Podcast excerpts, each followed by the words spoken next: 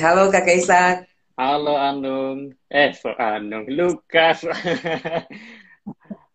Tidak apa-apa Kak sih, akhirnya ketemu lagi. Ketemu di offline dan online. Saudara-saudara. Benar banget. Kak Isak gimana Kak? Kakak apa kabar? Baik, baik-baik, sehat. Luar biasa. Lukas apa kabar Puji nih, Tuhan. Lukas? Saya juga luar biasa sehat kakak Mantap. seperti terlihat. Oke, oke kakak, teman-teman semua, uh, without further ado, kayaknya semua sudah penasaran nih. Kita mau bahas tentang Komin Papua, kita mau ngobrol banyak nih karena mungkin banyak yang tahu Komin Papua, tapi banyak yang tidak tahu Komin Papua bagaimana terbentuk dan mau ke mana gitu. Jadi malam hari ini sudah bersama dengan kakak founder. Nah, sebelum kita memulai dengan uh, membahas tentang Komin Papua, kata orang tak kenal maka tak sayang, asik. Jadi pertama-tama saya beri kesempatan kepada kakak Isak untuk memperkenalkan diri dulu secara singkat. Kemudian kira-kira akhir-akhir ini kesibukan kakak apa saja sih yang sedang dikerjakan? Silakan ya kak. Oke, terima kasih Lukas. Saya juga mau ucapkan uh, terima kasih juga nih buat teman-teman yang udah join live pada malam hari ini. Banyak banget teman-teman saya dari um, Elmen juga, kemudian pengurus Nutrifood juga, ada Kak Christine juga, Mas Reza, uh, kemudian Derin, thank you so much sudah di sini, Anung, salah satu pengurus Komen Papua. Jadi um, perkenalan singkat ini sebenarnya kalau saya nama saya pasti teman-teman udah uh, ada yang tahu dan ada juga yang belum tapi saya perkenalkan lagi nama saya itu nama full name-nya saya itu Ishak Samuel Kebarek. Jadi saya dengan Lukas ini masih sepupuan, kita satu marga gitu ya. Uh, kemudian um, saya ini kalau dari background pendidikan, saya itu lulusan S2 di US dari jurusan Master of Public Administration. Kemudian S1-nya saya itu uh, dari IPDN, Institut Pemerintahan Dalam Negeri yang berlokasi di Bandung, Jawa Barat. Kemudian kalau bicara soal kesibukan, ya tentunya karena saya lulusan di PDN, jadi saya masih berkecimpung di dunia pemerintahan. Kebetulan banget sekarang ini setelah lulus dari S2, saya kembali lagi nih ke Papua untuk berkarir sebagai seorang aparatur sipil negara di salah satu kelurahan di Kabupaten Biak Numfor tentunya. Kayak gitu. Dan kemudian selain itu, kesibukan saya juga, saya uh, saat ini uh, sedang ikut berkompetisi di uh, salah satu agent uh, pageant tentang health healthy lifestyle yaitu yang diadakan oleh salah satu produk juga nih produk brand uh, produk nasional yaitu Elmen. Jadi pageantnya itu namanya kan the new element of the year. Jadi memang saat ini saya lagi bersyukur banget karena udah bisa masuk di top 20 grand finalis the new element of the year 2021 mewakili provinsi Papua kayak gitu. Dan uh, saya memang belum bisa memberikan informasi terkait kapan finalnya, grand finalnya itu kapan dilaksanakan, tapi um, tentunya teman-teman kalau misalkan ingin tahu soal itu bisa langsung aja follow saya di akun uh, Instagramnya saya untuk ketahui lagi lebih banyak tentang uh, kesibukan saya tentang campaign-campaign yang saya jalankan karena Komin Papua itu salah satu daripada uh, campaign yang juga saya uh, perkenalkan melalui platform Elmen tentunya. Kira-kira mungkin itu ya sedikit perkenalannya Lukas. Oke, luar biasa, so impressive. Keren banget ya Kakak Isak. Teman-teman, um, saya mau sekalian juga di malam hari ini melalui live ini atau nanti teman-teman yang bakal nonton live ini, jangan lupa kita sama-sama mendukung anak asli Biak Asik. anak Papua tentunya membawa nama di tingkat nasional teman-teman dan ya yang harus kita lakukan sudah pasti mari kita sama-sama mendukung. Caranya seperti apa? Teman-teman tidak perlu setengah mati ke Jakarta antar. Tapi teman-teman like dan komen setiap postingan dari kakak Isak baik di akun Instagram dari New Elman maupun personal itu akan sangat benar-benar membantu. Karena setiap dukungan positif yang kita keluarkan lewat komentar itu pasti jadi doa Ya toh Kak Isak. Benar banget. Mantap. Oke teman-teman, kayaknya kita semua sudah bergabung, sudah pada penasaran kan uh, kita membahas tentang Komin Papua. Termasuk saya juga teman-teman. Jadi for your information, saya itu baru bergabung juga dan saya adalah new team dari um, Komin Papua, baru bergabung beberapa bulan, tapi benar-benar um, I put my heart on this organization gitu. Nah, kira-kira kenapa sih? Pasti ada alasan gitu, ada reason kenapa kemudian kita perlu menaruh ini gitu. Oke, okay. Kak Isak saya mau mulai dong dengan pertanyaan yang paling pertama deh, pertanyaan paling dasar yang rasanya semua tanya. Kira-kira kapan Komin Papua ini terbentuk dan apa sih yang mendasari atau melatar belakangi kenapa Komin Papua ini terbentuk? Oke, okay. kalau uh, secara official sendiri, kalau Komin Papua itu pertama kali official saya dirikan uh, dengan terbentuk website dan semua semuanya itu sebenarnya di uh, tanggal 1 November 2019 itu um, pertama kali saya dirikan. Anyway, uh, just let me say hello to my friends like really quick Nico dan Jeffrey. Thank you banget udah masuk salah satu uh, salah dua daripada uh, temanku di Element of the Year competition ya. Thank you banget sudah join. Halo. to add back to that, um, jadi emang uh, pertama kali aku apa uh, dirikan Komin Papua itu sebenarnya uh, berangkatnya itu dari proposal uh, untuk beasiswa S2 aku di US ketika apply LPDP. Uh, jadi zaman itu aku tulis salah satu paper yang judulnya tentang bagaimana uh, kontribusi yang akan saya berikan ke Indonesia kembali. Dan sebenarnya inisial daripada proyek yang aku angkat dulu itu namanya itu sebenarnya Gemas Padi. Gemas Padi itu singkatan dari Generasi Emas Papua Mandiri.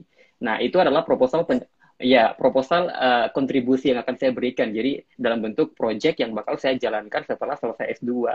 Tapi namanya bukan Komin Papua, namanya itu Gemas Padi.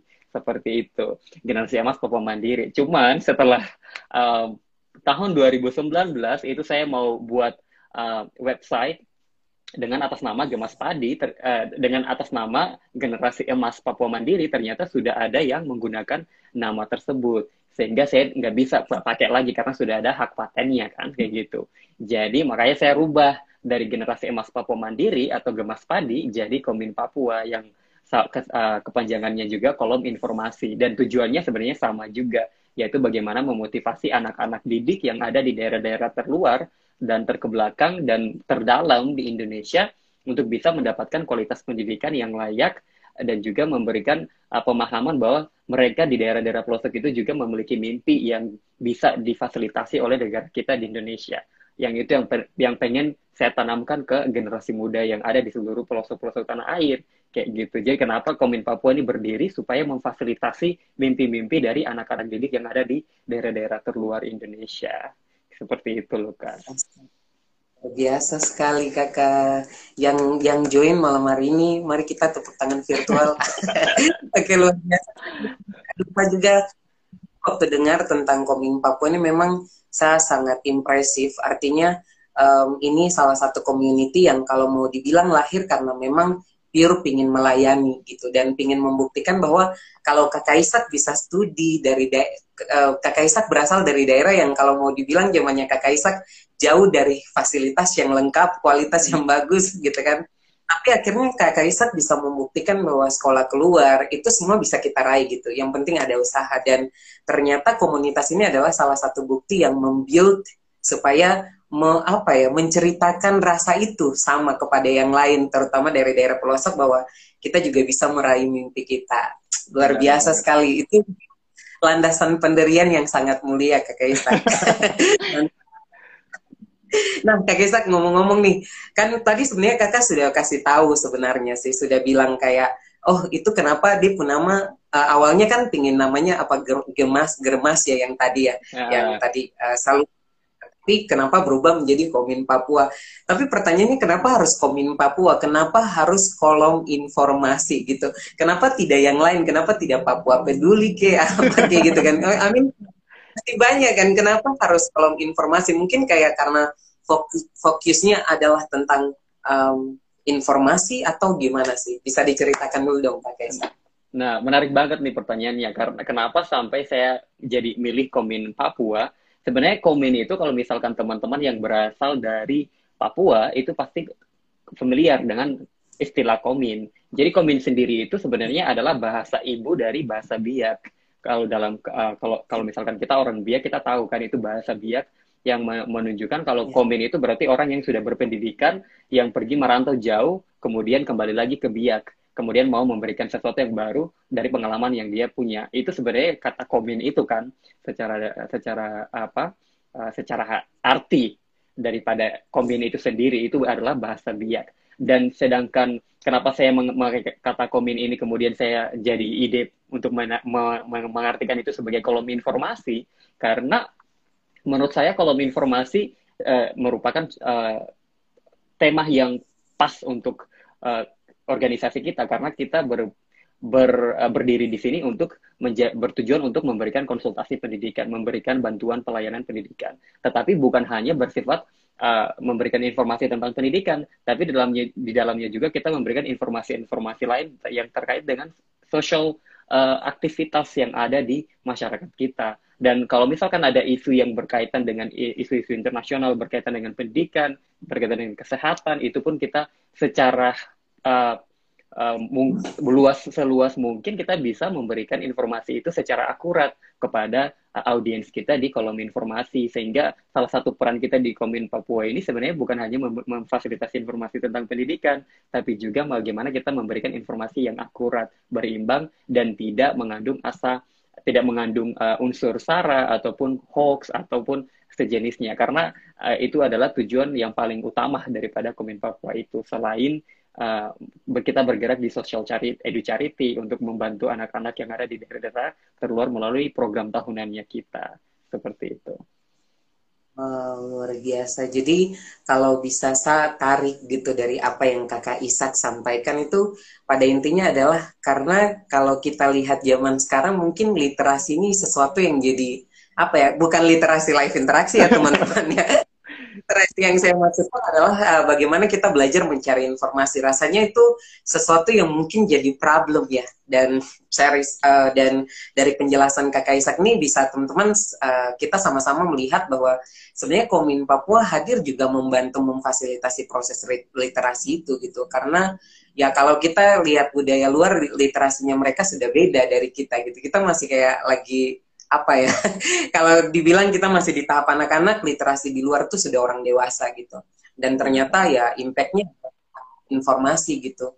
Ya sali uh, ini luar biasa ya karena Komin Papua justru bisa sangat hadir sebagai salah satu solusi yang juga memberikan informasi. Karena ya literasi informasi salah satu masalah yang bisa diatasi ya tentang hoax tadi yang dibilang Kak Kaisa.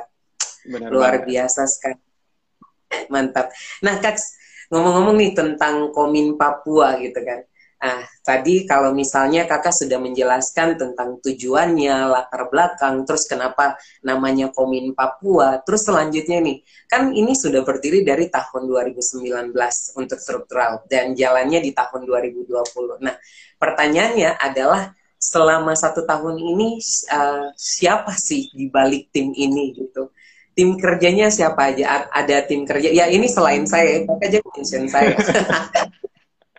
okay, di balik okay. tim kerja, apakah struktur atau memang ini masih uh, benar-benar kayak full handle by kakak sebagai seorang founder dari Komin Papua gitu. Oke, okay, jadi sebenarnya kalau uh, dari tim sendiri Komin Papua itu memang berdiri tahun 2019 Cuman uh, dari 2019 itu memang efektivitas kerjanya itu kan masih bersifat online, masih bersifat informasi yang saya sharing lewat website dan juga lewat Instagram. Itu pun masih sangat terbatas dan sebenarnya saya mulainya itu dengan membuka English class di apa Facebook page-nya Komin Papua. Waktu yang pertama kali banget di tahun 2019 sampai 2020 dan kemudian pada tahun 2020 itu during summer break itu saya sempat ke kembali ke Indonesia kan saya dari US saya sempat balik lagi ke ke Biak. Kemudian saya bertemu dengan ini nih anak-anak anak-anak muda Papua, ya, anak-anak muda yang ada di Biak khususnya. Ada sebenarnya waktu itu ada Matthew, ada si Anung. Jadi uh, mereka ingin bertemu dan kemudian saya juga punya inisiatif memang untuk uh, melaksanakan salah satu proyeknya Komin Papua, proyek tahunan yaitu Komin Visit School.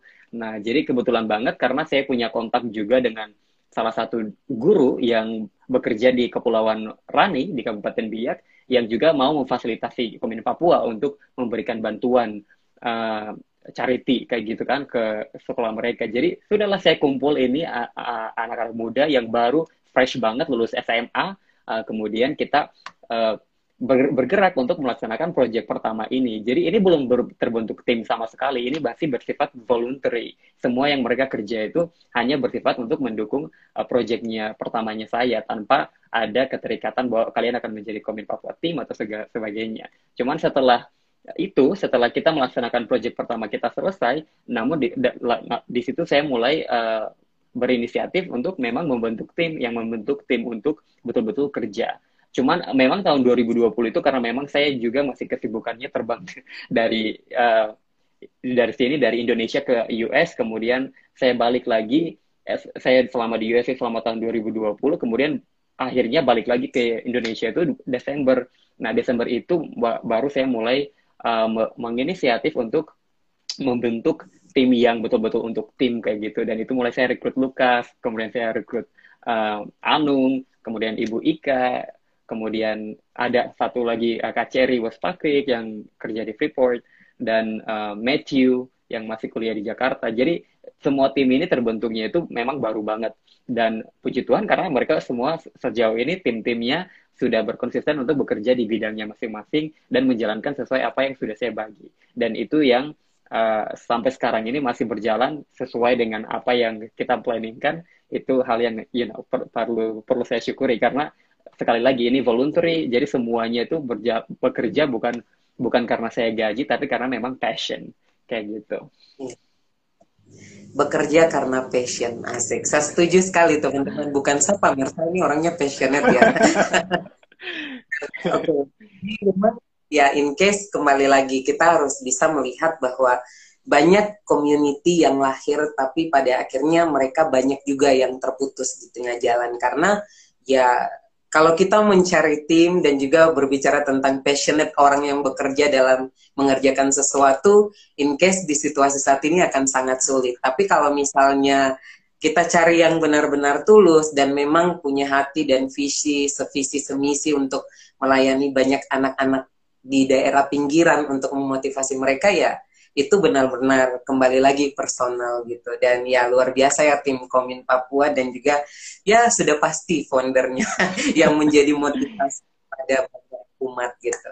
Nah uh, ngomong-ngomong nih kakak tentang Komin Papua tadi kan kita sudah bahas latar belakang, tujuan, kemudian siapa di balik ini. Nah kan sudah berdiri dari tahun 2019 sampai saat ini gitu. Saya tahu bahwa ketika saya gabung pun saya udah tahu program gitu. Cuman kan pasti teman-teman banyak yang ingin tahu gitu.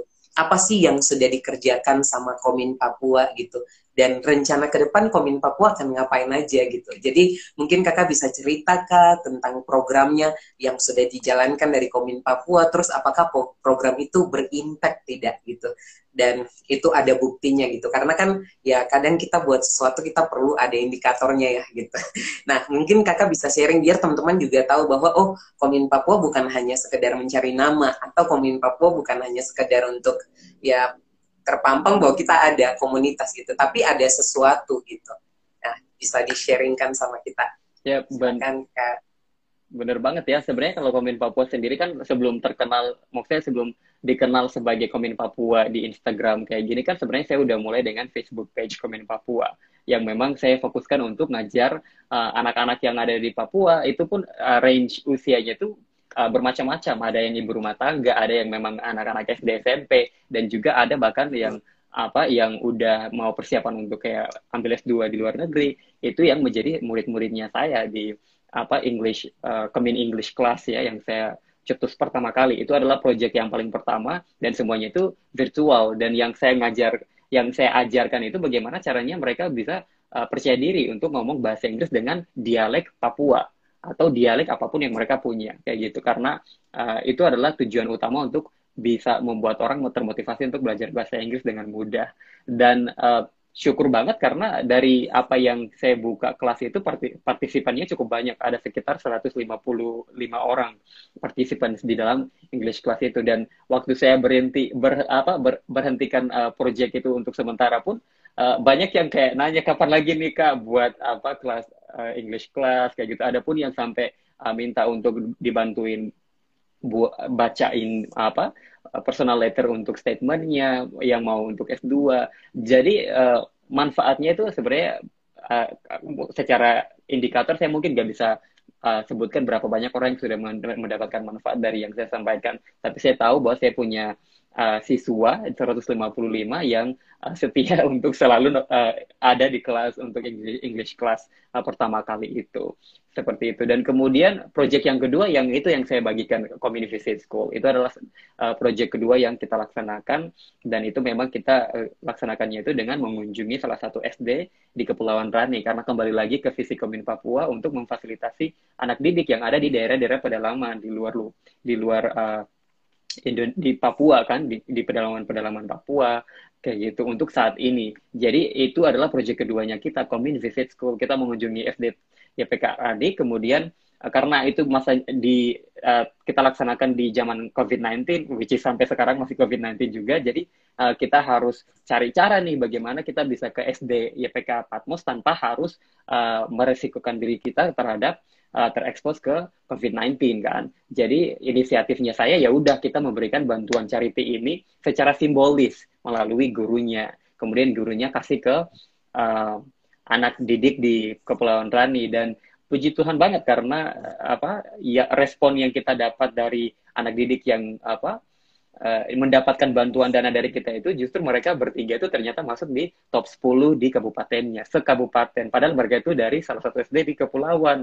tapi mampu mendapatkan peringkat top 10 kayak gitu, top 10 di sekabupaten Stupiori kayak gitu. Jadi itu adalah salah satu bentuk yang secara tidak langsung memberikan motivasi buat mereka dan uh, cerita dari uh, ibu gurunya pun kayak gitu. Mereka jadi makin semangat belajar. Mereka orang tuanya gunakan dana yang kita berikan untuk berikan apa kebutuhan mereka untuk pergi ke sekolah kayak sepatu yang mereka nggak punya mereka beli sepatu beli seragam jadi itu sesuatu yang secara tidak langsung memberikan rasa kepuasan untuk saya secara personal karena bisa memberikan bantuan yang nyata yang berdampak nyata buat anak didik anak yang ada di kepulauan Rani seperti itu dan itu mungkin adalah produk proyek yang kedua yang sudah kita laksanakan. Nah, karena mengingat kita untuk uh, setiap Komin Papua ini kan kita melaksanakan proyek itu tiap tahun ya untuk uh, melaksanakan proyek tahunannya kita. Dan tahun ini uh, karena udah 2021 kita ada lagi proyek nih uh, yang akan kita laksanakan. Itu namanya karena memang karena masih zaman pandemik kita bikin eventnya itu namanya Commune Visit Village kayak gitu atau Commune Visit Kampung mengunjungi kampung. Jadi kita akan mengunjungi salah satu kampung yang memang di situ anak-anak didiknya membutuhkan uh, tenaga pengajar atau membutuhkan ilmu tambahan kayak gitu karena keterbatasan uh, akses informasi ke uh, internet ataupun juga tidak bisa ke sekolah karena memang dibatasi oleh peraturan daerah kan seperti itu.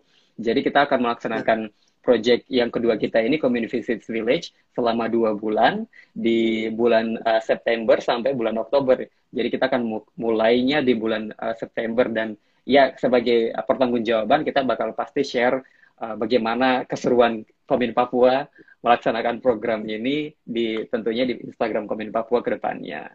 Mungkin itu Lukas untuk sejauh ini gitu ya. Luar biasa. Nah, teman-teman, aduh tadi kita terlalu semangat jadi sudah gas sampai padahal saya mau bilang begini buat teman-teman yang punya pertanyaan buat teman-teman yang yang ingin bertanya lah tentang Komin Papua teman-teman dipersilakan sekali untuk bertanya. Kemarin kan uh, saya sempat buat di DM juga ada beberapa yang tanya. Teman-teman bisa isi pertanyaannya. Kalau bisa kalau sempat teman-teman isi melalui kolom uh, box pertanyaan di bagian live itu ada. Kemudian teman-teman kirim pertanyaannya di sana. Nanti saya kasih satu ya sesi kita untuk membahas pertanyaannya. Atau teman-teman kalau memang kesusahan cari kolom box bisa melalui kolom komentar ya. Luar biasa nih. Wah uh, program yang sudah dijalankan. Kak Isa kalau saya boleh um, ambil sedikit message gitu ya dari apa yang sudah Kak Isa buat um, dengan tim dari Komin Papua gitu um, kadang kita berpikir bahwa ingin berkontribusi untuk daerah itu kita harus jadi bupati atau mungkin kita berpikir kita harus jadi orang besar gitu. Padahal sebenarnya teman-teman kalau macam kita peduli dengan lingkungan sesama saja mungkin hanya satu dua orang yang kita kasih bantuan dengan mengajar sedikit mungkin sejam dua jam kasih masukan itu pasti sudah sangat berimpact untuk mereka gitu karena kalau kita bicara kontribusi ya saya percaya juga nih yang dikerjakan sama Komin bahwa ini bukan tentang kita seberapa banyak orang yang kita bantu, bukan tentang kuantiti jumlahnya, tapi tentang bagaimana sejauh mana kita peduli terhadap sesama. Dan ya luar biasa ya sedikit yang dibantu tapi ternyata sedikit-sedikit jadi bukit gitu. Pada akhirnya impactnya banyak gitu kan. Dan ya itu luar biasa sekali kakak Isak. Oh iya kakak sama satu lagi. Ini teman-teman founder itu kalau sibuk suka lupa. Sebenarnya literasi ini juga ada teman-teman. Jadi literasi ini project yang akan kita kerjakan dari Komin Papua juga. Jadi ke depan sampai bulan November kita akan menghadirkan narasumber hebat dan kita akan membuat tiga season yang membahas topik-topik seputar kesehatan, pendidikan, dan juga sosial. So, jangan lupa terus pantau Instagram dari Komin Papua. Luar biasa. Oke kakak, kita lanjut nih. Nah, um, kalau tadi kakak sudah menjelaskan tentang um, program Komin Papua, nah saya ingin tanya kan ini sudah berdiri dari tahun 2019, 2020 dan sekarang 2021 mau dekat penghujung tahun gitu. Nah selama proses uh, berdirinya Komin Papua sampai bertahan sampai sekarang dengan uh, berbagai perubahan gitu apa sih tantangan yang sering dialami oleh seorang founder maupun founder melihat tantangan yang dialami oleh tim dan juga uh, Komin Papua itu sendiri gitu. Bisa di-sharing nggak? Pasti teman juga penasaran, aduh kayaknya Komin Papua lancar-lancar saja. Padahal banyak banget ya kalau kita buat community pasti problemnya itu banyak banget gitu beda-beda. Apa sih masalahnya gitu okay. dari Komin Papua? Uh, menarik banget ya pertanyaannya karena ini mungkin permasalahan yang um, akan dihadapi oleh teman-teman yang memang pengen membuat suatu aktif apa social activity atau edu charity ataupun apa pun kegiatan yang bersifat sosial. Namanya karena kegiatan bersifat sosial artinya bahwa uh, kita mencari orang-orang volunteer yang mau membantu atau yang mau berpartisipasi untuk membangun organisasi itu memang benar-benar harus dengan ketulusan, harus dengan benar-benar ya karena kemauan secara pribadi karena itu align dengan passionnya mereka itu align dengan uh, value yang mereka percaya, prinsip-prinsip hidup yang mereka uh, percaya seperti itu. Dan itu yang sangat sulit kita uh, saya secara uh, personal sebagai founder untuk mendapatkan personal personality yang seperti itu. Karena uh, kalau mau jujur banyak banget uh, pertama kali Komin Papua ada beberapa banyak banget lumayan banyak yang berpartisipasi. Cuman semakin ke sini makin makin banyak yang juga ada yang keluar, kemudian ada yang perlu kita rekrut lagi, ada yang perlu apa kita rubah, ada yang perlu kita ya kita harus menyesuaikan kayak gitu. Enggak dan saya prinsipnya sebagai seorang founder saya nggak mau uh, artinya bahwa menahan orang yang memang nggak udah nggak nggak passion kayak gitu. Kalau emang dia nggak merasa nggak bertumbuh di uh, Komin Papua ya feel free kayak gitu. Kamu kamu memiliki hak untuk uh, mau keluar dari Kemin Papua silakan. Kalau kamu merasa bertumbuh di Kemin Papua juga silakan. Jadi saya memang betul-betul mencari orang-orang seperti itu dan itu yang agak itu memang sulit banget karena saya sebagai uh, founder itu saya paling fleksibel banget dan sebagai founder itu kamu bukan hanya harus bisa pintar dalam me, organisasi tapi juga bagaimana kamu bisa menguasai uh, hal-hal uh, lain seperti kayak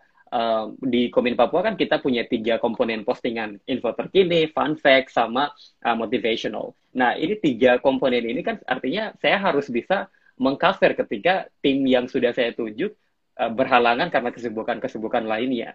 Uh, nah, ini mau tidak mau kita sebagai seorang founder kita harus mampu juga uh, memiliki kemampuan untuk uh, kayak editing atau buatin konten itu sudah harus udah fasih banget dan kita juga udah udah siap untuk uh, bisa untuk kerja sampai jam 12 atau jam 1 pagi hanya untuk memikirkan konten besok apa nih harus yang saya sampai yang harus, harus saya angkat. Kayak gitu. Jadi nggak segam nggak segampang yang mungkin teman-teman lihat postingan di apa komen Papua loh ini udah rapi udah bagus. Itu editingnya itu bisa bermakan jam-jam dan itu personal yeah, yeah. yang kita yang personal pun saya harus kayak ingatin kalau misalkan ada eh, kata-kata uh, yang memang tidak sejalan dengan apa tag lainnya Komen Papua kan itu kan harus ada reviewnya dan itu pun kita jalankan di Komen Papua dan itu memang harus uh, dipahami kalau misalkan kita ingin menjadi seorang founder. Itu sih yang saya alami tapi sejauh ini um, I'm like grateful saya bersyukur karena timnya saya yang saat ini memang masih sangat uh, istilahnya bertanggung jawab banget untuk melaksanakan tugas-tugasnya. So tidak terlalu banyak inilah uh, ribetnya itu tidak terlalu ribet. Cuman ya thank you gitulah bisa mendapatkan orang-orang hebat di Komin Papua saat ini.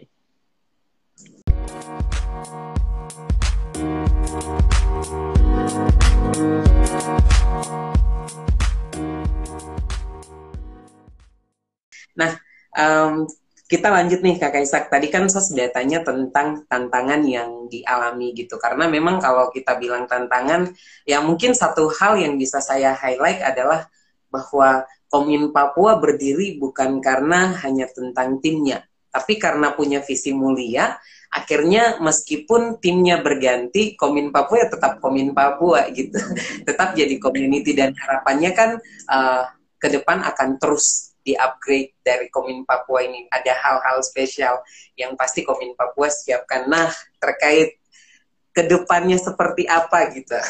Oke, okay. kakak sebagai seorang founder dan juga melihat pekerjaan Komin Papua saat ini gitu.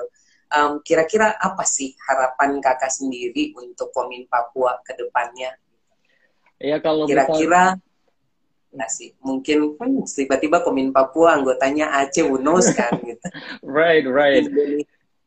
Nah benar banget. Jadi sebenarnya uh, uh, arah istilahnya harapannya saya bangun Komin Papua ini sebenarnya ke depannya bukan hanya untuk di wilayah Papua aja. Kalau bisa ke depannya ini Komin Komin Papua bakal jadi Komin kolom informasi yang bersifat nasional. Jadi kalau bisa kita mungkin ke depannya bisa memiliki representasi bukan hanya di Papua tapi dari Aceh sampai Papua karena masalah pendidikan itu bukan hanya dialami oleh anak-anak pedalaman yang ada di Papua. Banyak banget anak-anak yang ada di pedalaman pedalaman Sumatera maupun pedalaman Jawa pun ada yang masih memiliki keterbatasan akses ke pendidik, kualitas pendidikan yang layak, yang baik kayak gitu. Dan tujuan daripada Komin Papua ini karena ke depannya kita bakal jadi um, saya harapannya menjadikan Komin Papua ini sebagai salah satu uh, organisasi yang memang berjalan di konsultasi pen, konsultasi pendidikan jadi semoga aja kita bisa berkolaborasi semakin semakin ke sana kita semakin bisa berkolaborasi dengan organisasi-organisasi organisasi uh, charity yang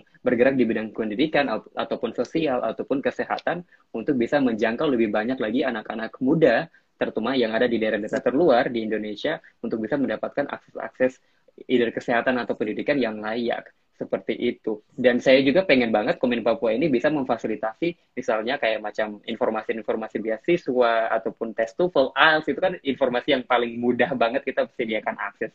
Bahkan sekarang pun Komin Papua udah mulai itu kan dengan memberikan uh, virtual class untuk persiapan uh, olimpi uh, persiapan S2 untuk beasiswa LPDP dan mungkin ke depan kita bisa buat juga untuk persiapan uh, beasiswa-beasiswa yang lain kayak uh, yang Australian punya, yang kemudian yang uh, Chevening punya, yang British punya. Jadi uh, tidak terbatas hanya LPDP saja. Itu harapannya ke depannya. Semoga tercapai ini. Kalau harapan baik kita harus doakan gitu. Semoga ke depan tercapai. Amin. Nah ini ada pesan. Yes, agree. Komin Papua bisa jadi jembatan literasi antar daerah di Amin. Indonesia. Baiklah. Iya, Luar biasa sekali. Eh iya benar. Ya. Kak Eva ini juga ternyata lahir besar juga di, di Papua kalau nggak nggak salah ya sekolahnya sempat sekolah di uh, Jayapura baru kemudian pindah ke uh, ini ke Jakarta. Jadi emang ini mace juga nih Kak Eva ini. Berarti lokal lancar. yes. Biasa salam kenal Eva Salukas. Instagramku Lukas Barek. Bercanda. Oh, anaknya Pura mantap. Oke, okay. um, Kak Kaisak ngobrol-ngobrol nih tentang tadi kan, aduh sebenarnya saya mau tanya tadi tapi karena terlalu asik jadi saya suka tanya harapan buat. Oke, okay, oke. Okay. Nah, kalau kakak tuh mau tanya, kira-kira um, tim dari Komin Papua sendiri ini um, ada tidak sih rencana untuk nanti mungkin mau perekrutan ke atau pingin ada tambahan anggota ke atau keke pakai ke di belakang lagi? Maksudnya kakak Isak pingin gak sih mungkin mau nambah anggota atau pingin cari lagi volunteer? Ya siapa tahu bisa jadi kan ada teman-teman yang mungkin sedang mendengarkan nanti mendengarkan bisa kayak aduh saya pingin nih karena sevisi dengan saya gitu. Dan saya siap konsisten unos kan gitu. Jadi Kira-kira ada nggak sih atau mungkin bocoran sedikit Kak Isak mau cari orang begitu? cari orang.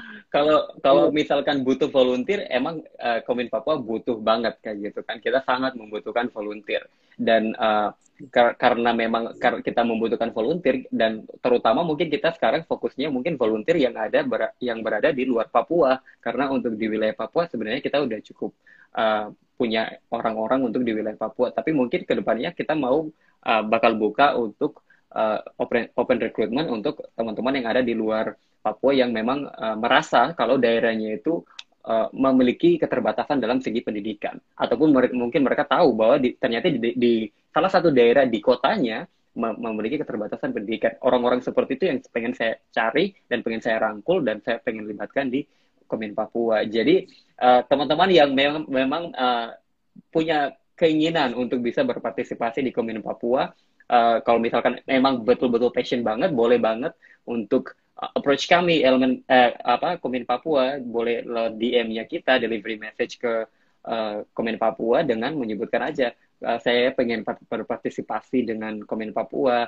Uh, dan, dan mungkin ya introduction singkat aja. Nanti kalau misalkan uh, kita lihat bahwa uh, individu tersebut memiliki kriteria yang kita bisa libatkan di Komin Papua, ya kita pasti akan rekrut dan mungkin kita akan melakukan kayak Zoom Zoom meeting ataupun Zoom meeting untuk mungkin lebih uh, kenal lebih jauh lagi sebelum kita rekrut sebagai tim daripada Komin Papua. Jadi pasti kita bakal buat rekrutmen secara official, cuman uh, sejauh ini teman-teman yang memang uh, mau berpartisipasi itu salah satu caranya bisa langsung DM, kita terima tapi kalau misalkan memang mau tunggu untuk rekrutmen officialnya juga nanti boleh banget. Tapi mungkin ini untuk rekrutmennya kita nggak kita uh, bahkan bakal mulainya itu mungkin di akhir tahun itu either Desember atau November itu baru kita mungkin lakukan open recruitment untuk project tahun depan seperti itu. Wow, ini sudah ada bocoran saudara-saudara.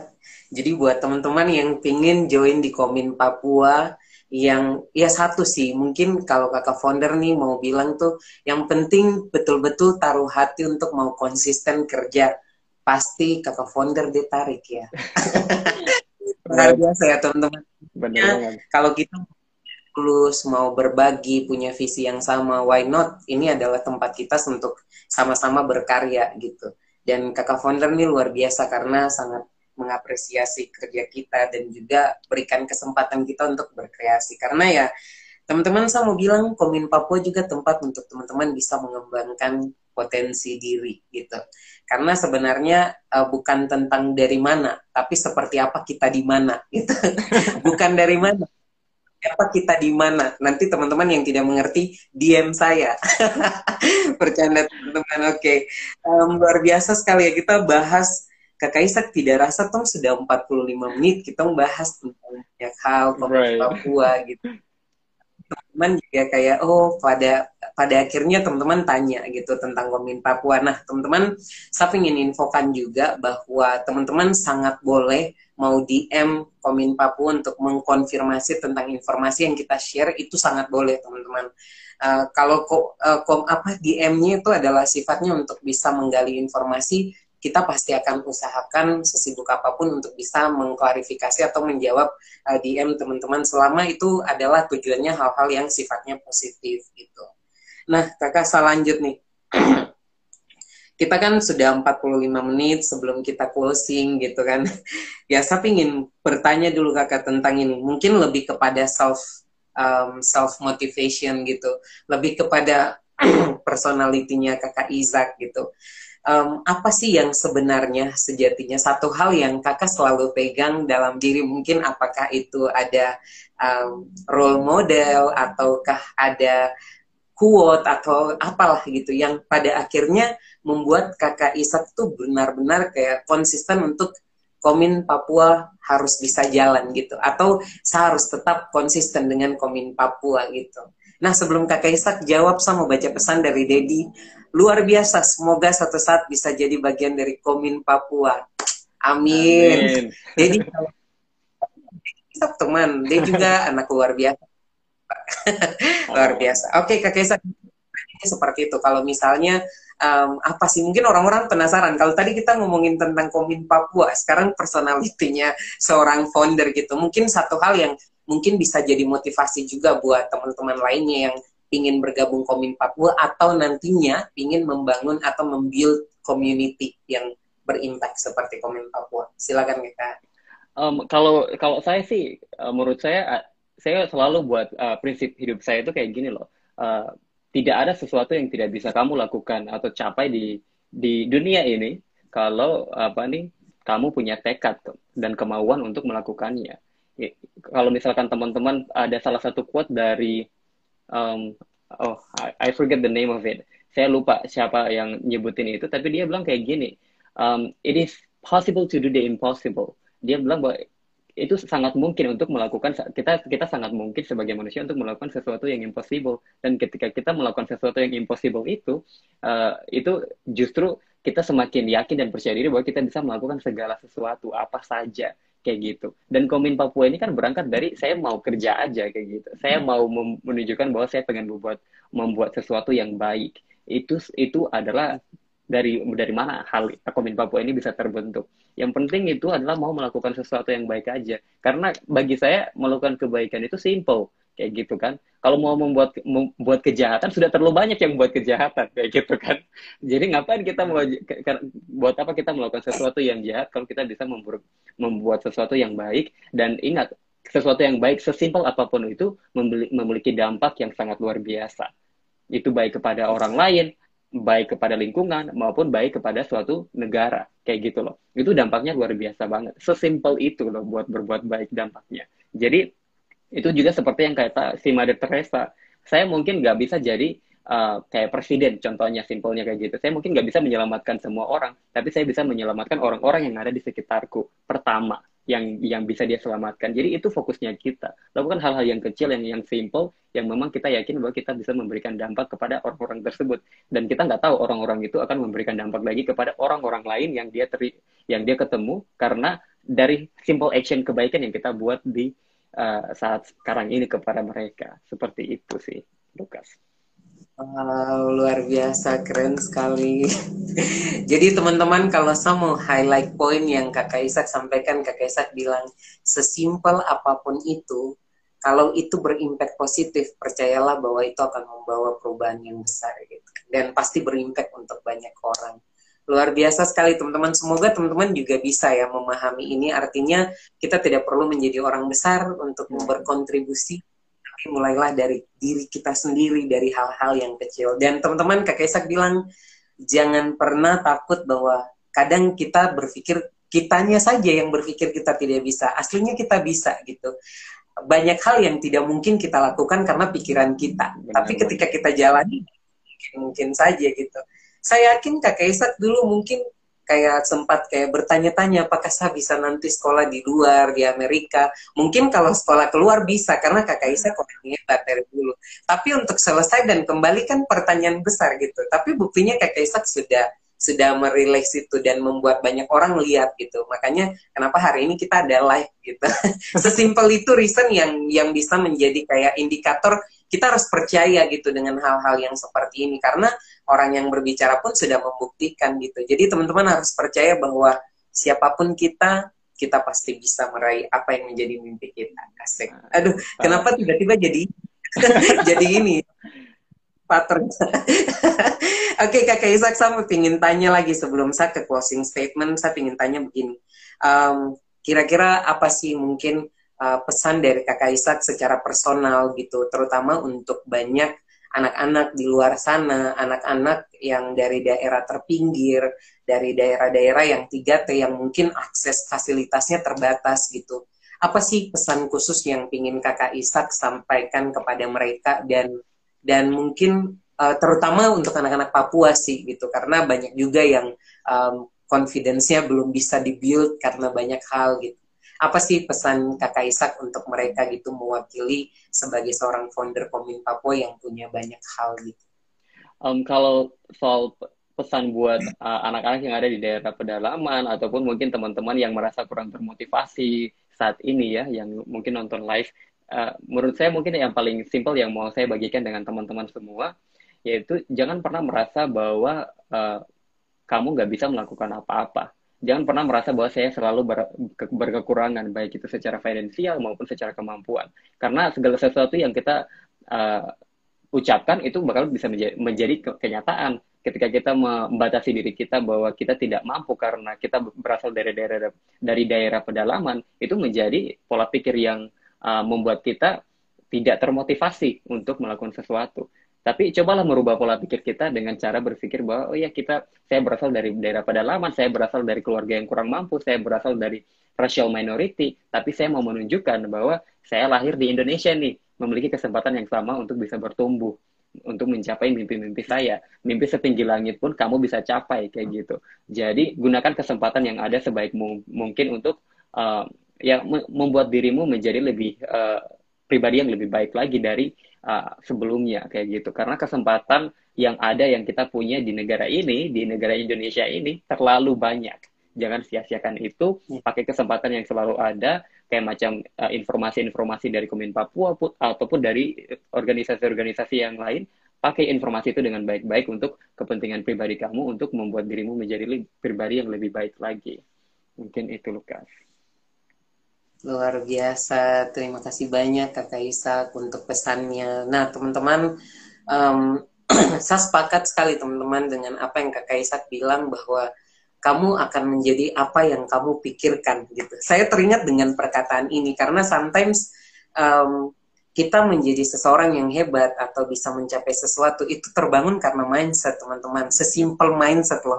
Dan itu tuh yang memang uh, Kakak Isak uh, sampaikan barusan itu juga sama seperti saya pribadi pengalaman gitu uh, ngalamin hal yang sama gitu. Ternyata ya struggle-nya kita bukan tentang fasilitas. Teman-teman saya mau bilang buat kita semua yang ada dari daerah pinggir gitu dari daerah tertinggal kita boleh terbatas akan fasilitas pendidikan. Tapi ingat kita dikasih otak yang sama dengan orang-orang di dunia ini. Setuju tuh Kak Kaisa? Setuju banget. Setuju banget. Jadi ya tidak ada alasan untuk kita mau berusaha dan meraih setiap mimpi yang kita jalani. Luar biasa. Oke, teman-teman.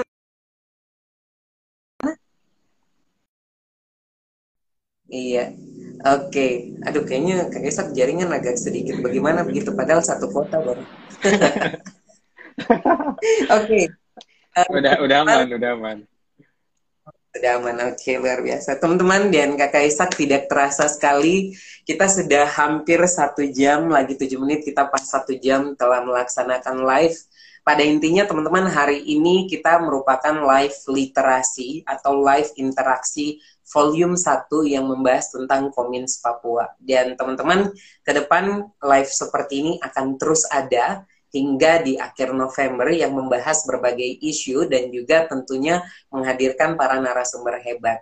Nah, pada hari ini teman-teman dari apa yang telah disampaikan, saya ingin simpulkan seperti ini bahwa um, Komin Papua bukan hanya sebuah community yang berdiri karena kepentingan personal, tapi pure Komin Papua berdiri karena memang memiliki visi dan tujuan yang sangat mulia terutama menunjukkan kepada banyak anak-anak muda di luar sana yang sedang tidak percaya diri karena dari daerah tertinggal, kalau kami bisa, Anda juga pasti bisa. Dan tidak ada alasan untuk Anda terus meraih setiap mimpi. Karena teman-teman harus sadar bahwa setiap orang kita dikasih uh, apa namanya kesempatan anugerah untuk bermimpi dan bukan hanya berhenti di bermimpi tapi mewujudkannya gitu. Itu yang perlu digarisbawahi. Dan ya semua kembali lagi yang tentukan adalah diri kita sendiri. Luar biasa, terima kasih banyak sekali Kak Isak. Terakhir, saya ingin Kak Isak mungkin memberikan closing statement, mungkin ada hal lagi yang ingin disampaikan. Silakan Kak Isak. Um, kalau pesan terakhir mungkin ya itu teman-teman yang belum follow Komin Papua mungkin bisa follow Komin Papua. Kemudian yang mau memang berpartisipasi di Komin Papua jangan lupa untuk DM kita, jangan sungkan-sungkan untuk DM Komin Papua untuk tanyakan apa pun itu. Terutama kalau itu berkaitan dengan informasi pendidikan, silakan banget untuk DM kita karena kita pasti akan fasilitasi.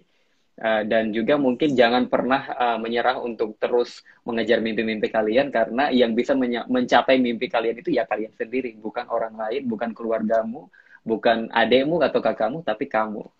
Itu aja. Iya. Luar biasa. Terima kasih banyak Kak Kaisak. Sekali lagi, terima kasih banyak buat teman-teman yang malam hari ini sudah join dari awal. Atau terima kasih juga buat teman-teman yang nantinya akan mendengar literasi volume 1 ini dari Komin Papua. Harapannya adalah semoga teman-teman bisa mendapat hal-hal yang sifatnya positif. Dan teman-teman hal-hal yang negatif silakan dibuang jauh-jauh. Teman-teman kita sama-sama belajar untuk memfilter setiap pesan dan satu hal yang ingin saya sampaikan juga, saya secara pribadi sebagai host maupun Kakak Isak pada hari ini uh, kurangnya uh, selama acara live berlangsung mungkin ada kesalahan, ada kata-kata yang baik berkenan maupun tidak berkenan di hati teman-teman. Kami mohon maaf karena kami percaya bahwa kesempurnaan hanya milik Tuhan. Itu pembelaan gitu teman-teman. Sekian, terima kasih banyak Kakak Isak untuk waktunya sudah diluangkan di tengah kesibukan. Harapannya Komen Papua tetap lancar dalam menjalankan program. Amin, amin. Dan juga uh, Kakak Isak semangat untuk persiapan lomba ke tingkat nasional. Jadi semua teman-teman yang bergabung dan nantinya akan mendengar live ini, silakan kita dukung sama-sama Kakak Isak di ajang tingkat nasional karena goalsnya bisa ke internasional. Kalau misalnya jadi dan yuk kita giring sama amin, amin. Papua tahun ini. Amin. Thank you. Oke, okay, sekian, sekian untuk live uh, pada malam hari ini. Sampai jumpa lagi. Semua jangan lupa tetap patuhi protokol kesehatan, jaga kesehatan, dan see you di next literasi. Bye. Bye. Thank you all. Terima kasih. Selamat malam.